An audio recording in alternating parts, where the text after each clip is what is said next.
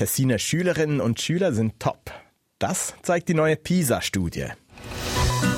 Die Woche. È utopico pensare che è un cartello. Un giorno particolare per in Tessin. Genève, c'est important. Und in der Romandie.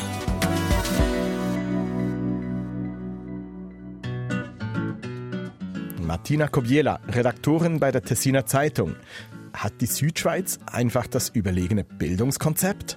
Ja, also so kann man das vielleicht nicht unbedingt sagen, auch wenn sich das so manch ein Tessiner Politiker wünschen würde. Aber die Antwort, warum die Tessiner fünfzehnjährigen so gute Ergebnisse haben, ist komplizierter. Und Philipp Reichen, Westschweiz-Korrespondent der Tamedia-Zeitung. Können auch die Westschweizer Schulkinder glänzen im Vergleich?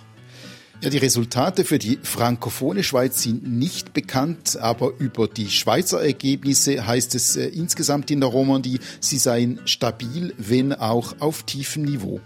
Die Resultate der PISA-Studie und was die integrative Schule damit zu tun haben könnte, das gleich als nächstes. Und später dann sprechen wir über ein Westschweizer Skigebiet, das einen neuen Besitzer erhält. Mein Name ist Tobias Bühlmann. Ich blicke heute mit meinen Gästen über die Sprachgrenzen hinweg. Grüß euch miteinander.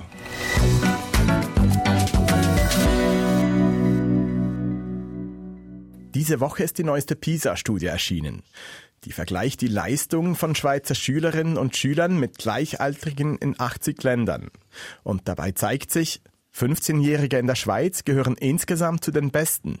Nur sechs der untersuchten Länder schneiden in der neuesten PISA-Studie besser ab. Aber schauen wir doch genauer hin, denn auch innerhalb der Schweiz gibt es Unterschiede. Die fünfzehnjährigen Tessinerinnen und Tessiner schneiden nämlich besonders gut ab. Martina Kobiela von der Tessiner Zeitung, was hat die Studie da gezeigt?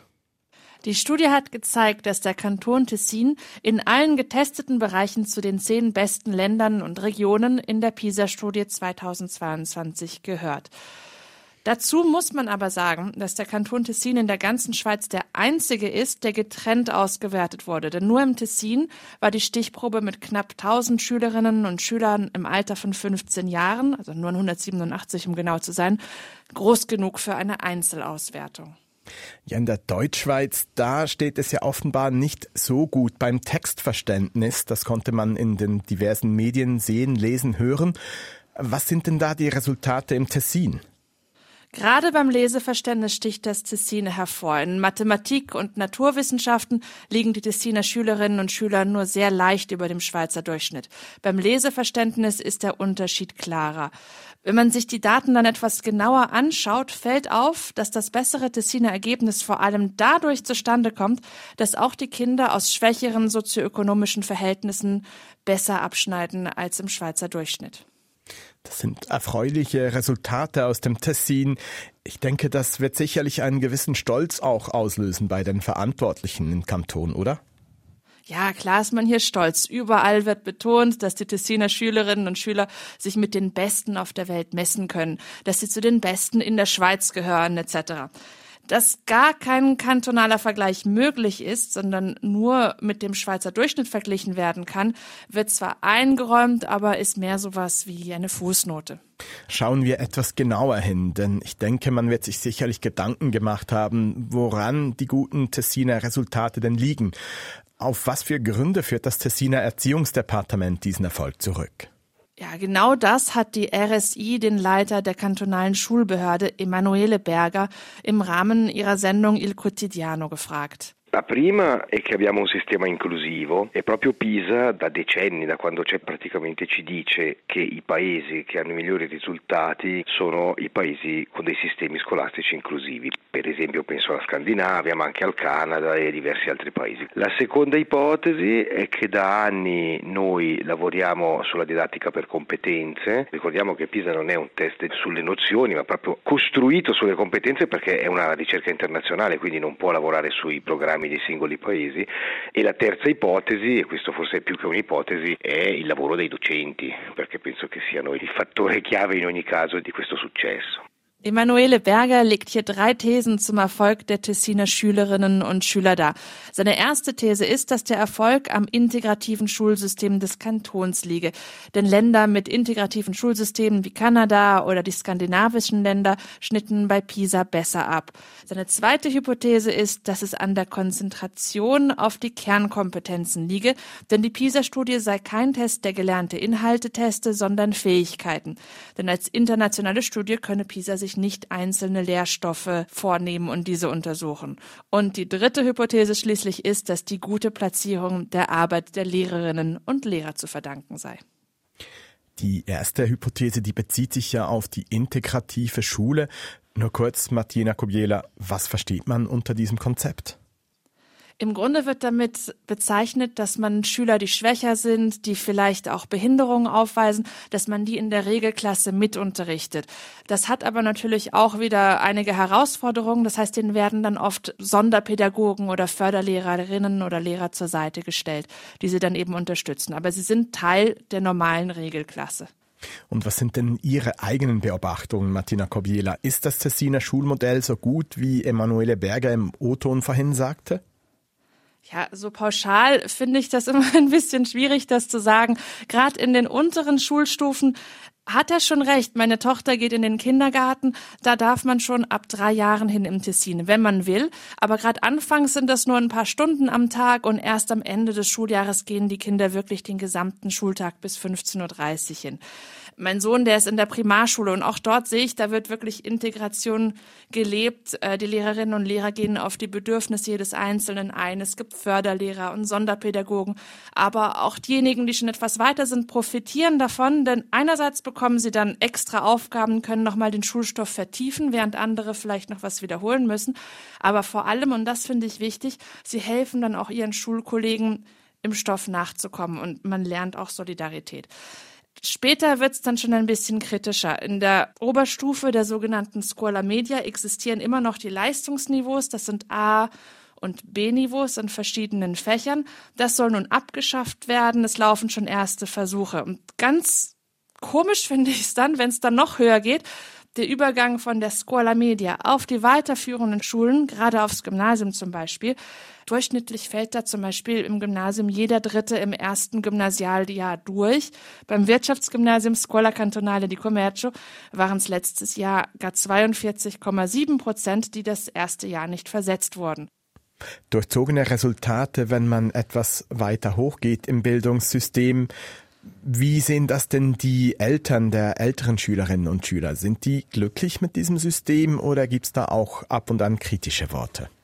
Auf jeden Fall, die gibt es. Die gibt es sowohl am integrativen Schulsystem, gerade die Eltern, die Kinder haben, die vielleicht ein bisschen bessere Noten haben, haben das Gefühl, dass die nicht genug gefördert werden. Und die hätten dann gerne ein bisschen mehr Aufteilung, mehr Niveaus, mehr Unterschiede. Aber auch von der anderen Seite gibt es Kritik. Eine Patentlösung gibt es nicht. Philipp Reichen, blicken wir in die Westschweiz. Wie wurden die Resultate der PISA-Studie denn dort gewertet? Ja, hier in der Romandie hat man die Ergebnisse der PISA-Studie mit wenig Enthusiasmus zur Kenntnis genommen. Das stelle ich jetzt fest, nachdem ich meine Kollegin aus dem Tessin über das Thema sprechen gehört habe. Die Analysen, die sind rasch gemacht gewesen. Die Schweiz sei stabil, hieß es, verbessere sich aber kaum, sondern habe im Gegenteil in den letzten Jahren an Terrain verloren. Man ist im Ranking auch nur darum so weit oben, das muss man sagen, weil andere Staaten einfach schlechter geworden sind. Das ist so die kürzeste Zusammenfassung der Befunde hier in der Westschweiz. Wir haben ja vorhin schon gehört, nur das Tessin hat eigene Resultate als Kanton. Von der Frankophonie insgesamt wird es auch eine Auswertung geben. Gibt es da entsprechende Resultate für die Westschweiz? Nein, spezifische Westschweiz-Resultate gibt es nicht. Also sie wären mir auf jeden Fall auch nicht bekannt. Man vergleicht sich natürlich hier immer gerne mit den frankophonen Ländern an sich, also mit Frankreich und natürlich auch Belgien und Kanada. Und da sieht man natürlich aus Westschweizer Optik, man hat eben diese Länder alle hinter sich gelassen. Die Schweiz steht gut da und das macht natürlich die Romandie schon ein bisschen stolz. Das muss man sagen. Es wurde auch betont und herausgestrichen. Und das gibt den Schulverantwortlichen hier ein gutes Gefühl, und dass man dann noch ein bisschen schlechter ist als Japan oder Singapur, das kann man verschmerzen. Wir bleiben bei der nationalen Perspektive. Also jetzt hat Martina Kobiela vorhin gesagt, was für einen Ruf das Schulsystem bei den Eltern und den Verantwortlichen im Kanton Tessin genießt. Wie sieht das denn im Waadtland aus, wo Sie wohnen, Philipp Reichen? Ja, die Bildung ist ein Teil des Service Public, und der Service Public ist gerade in der Westschweiz und natürlich auch in der Waadt ein bisschen ein Heiligtum. Und darum hat man selbst aus bürgerlicher Optik einen speziellen Blick auf das Bildungssystem. Das ist in der Waadt genauso wie in anderen Kantonen, und das hat Bildungsdirektor Frederik Borlo diese Woche noch einmal deutlich gemacht. Wir haben keine Rohstoffvorkommen. Unsere Bildung ist unser wichtigstes Kapital, hat Borlo diese Woche noch einmal betont. Ein Resultat der PISA-Studie gibt ihm allerdings zu denken. So haben Kinder aus einkommensschwachen Familien gerade in Mathematik offenbar ein deutlich tieferes Niveau als Kinder aus anderen Sozialschichten. Das äh, findet Borlo überhaupt nicht gut, und er betont, das Prinzip der Chancengleichheit sei auch in der Waadt unantastbar. Da will er ansetzen und Dinge ändern, und er will auch den Zugang zu den Naturwissenschaften mehr fördern, mehr noch als bisher, denn schon seine Vorgängerin Cesla Amarel, die hat da wirklich auch sehr gute Vorarbeit geleistet. Kinder aus einkommensschwachen Familien, die haben also Probleme. Ich denke, da könnten die Verantwortlichen in der Waadt wohl sich einiges abschauen aus dem Kanton Tessin. Und wir bleiben gleich in der Westschweiz, aber wir wechseln in die Politik. Denn seit dieser Woche tagen National- und Ständerat nach den Wahlen in ihrer neuen Zusammensetzung.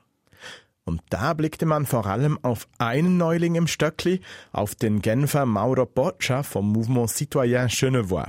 Denn bis zuletzt war unklar, welcher Gruppe er sich anschließen soll. Gruppen, so heißen die Fraktionen im Ständerat. Philipp Reichen, wem hat sich Mauro Poggia denn nun angeschlossen? Der S V P lautet die Antwort kurz und bündig. Das wollte Poggia eigentlich nicht. Er wollte das vermeiden, aber so ist es nun rausgekommen. Aus verschiedenen Gründen ist das so gekommen. Das freut aber den Waadtländer S V P-Nationalrat Michael Büffa.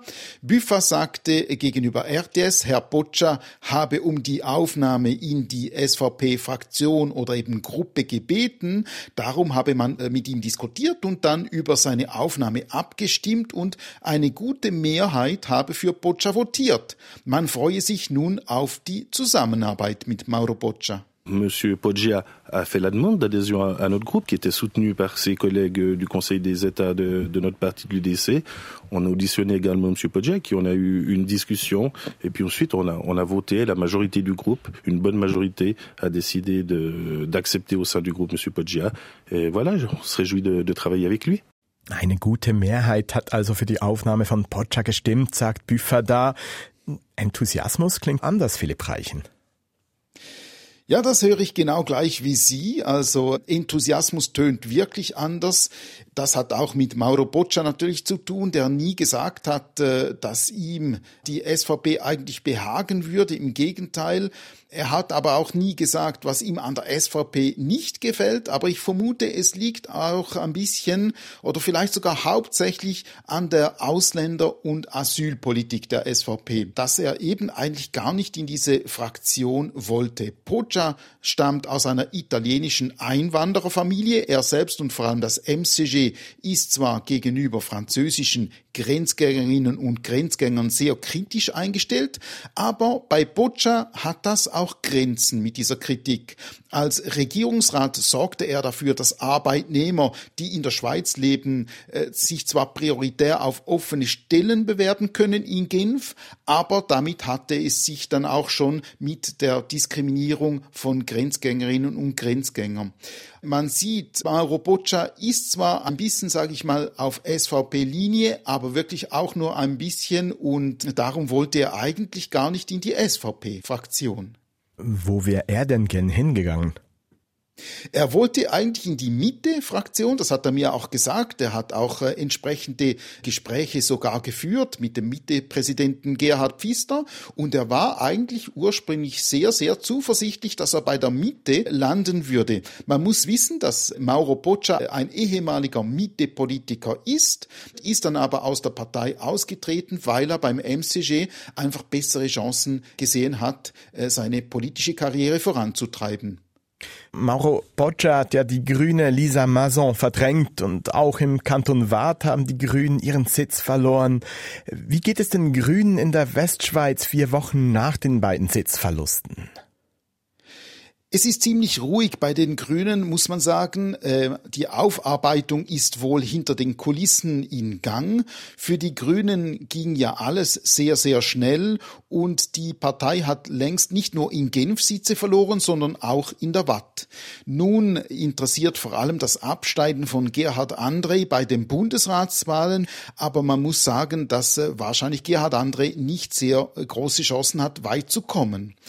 Wenn diese Session einmal vorbei ist und auch die Bundesratskandidatur von André vorbei ist, dann werden wahrscheinlich die Grünen auch in der Romandie zusammenkommen und eben die Dinge aufarbeiten und Zukunftsstrategien entwerfen.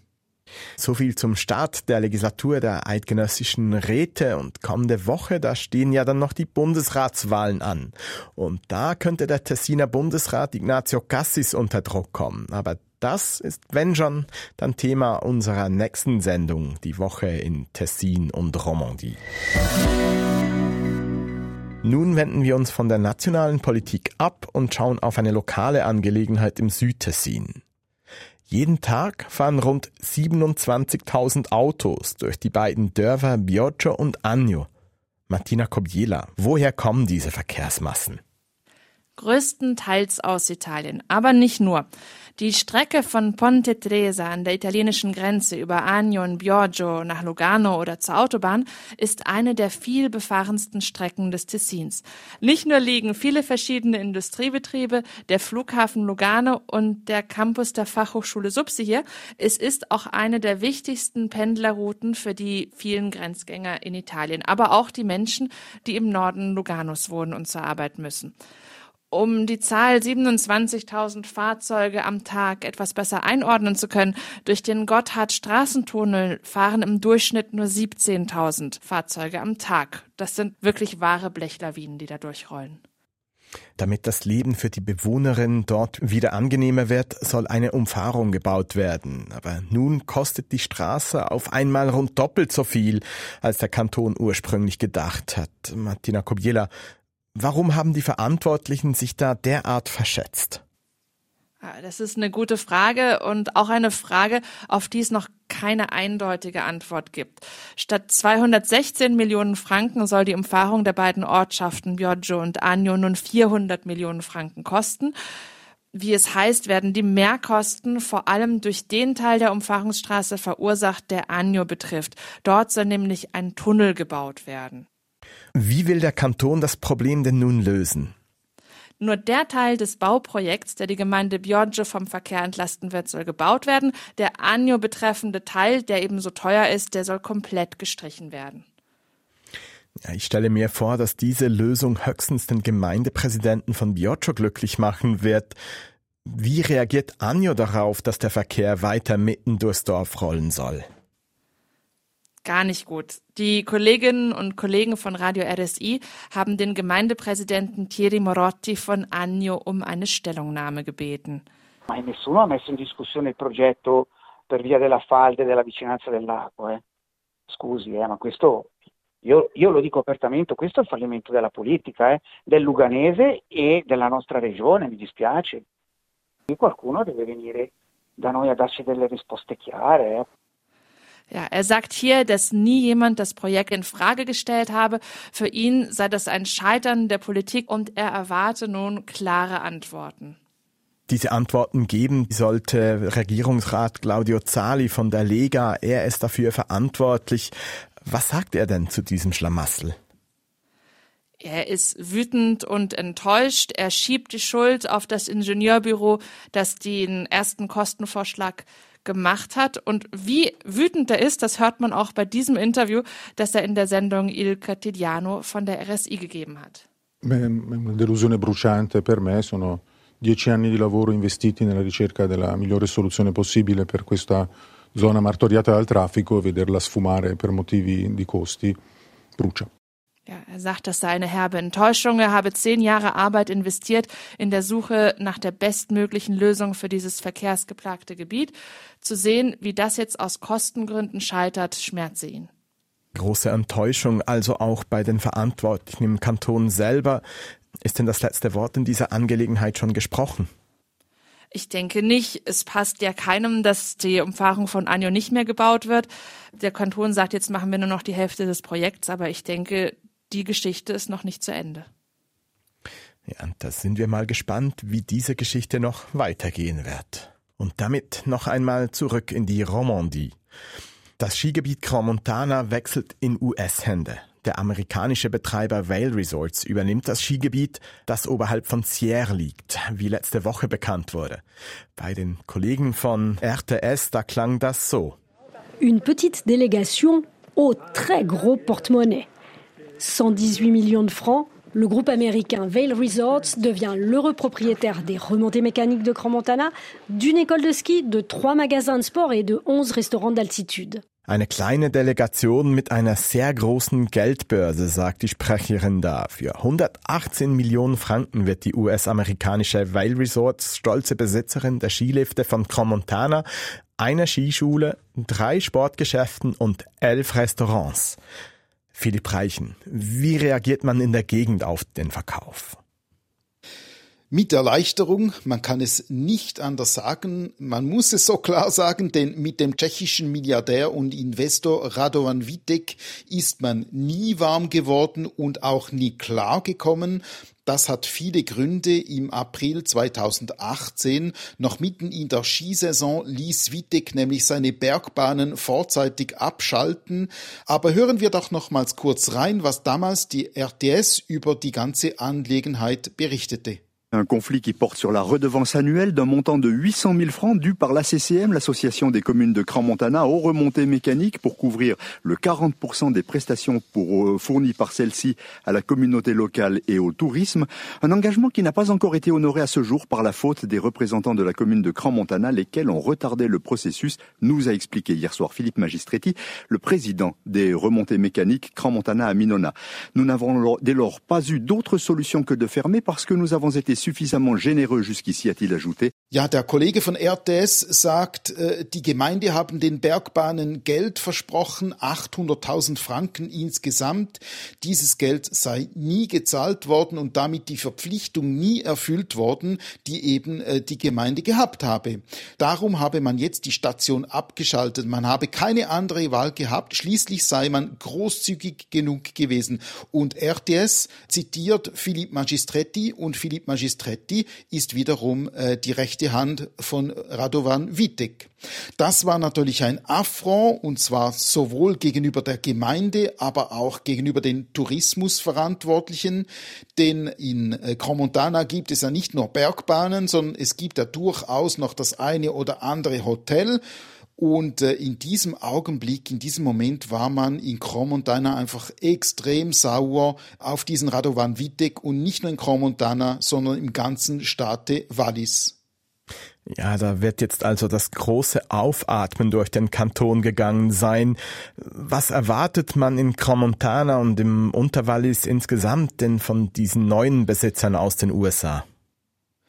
Stabilität in erster Linie und äh, ja, dass Vail Resort jetzt in die Anlagen investiert. Ich meine, hundertachtzehn Millionen Franken oder eben Dollar haben diese Investoren jetzt in die Hände genommen. Es geht darum, das Vertrauen wieder aufzubauen, und zwar auf beiden Seiten.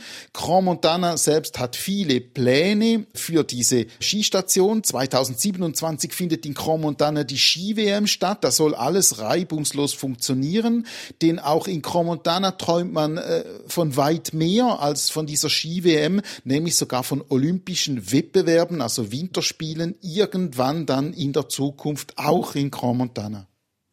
Ja, und diese Zukunft, die ist ja unlängst in etwas weitere Ferne gerückt, zumindest was die Olympischen Spiele angehen. Aber ich möchte noch einmal zurückkommen zum Verkauf an die Amerikaner in Crans Montana. Gab es da auch kritische Worte zu diesem Geschäft?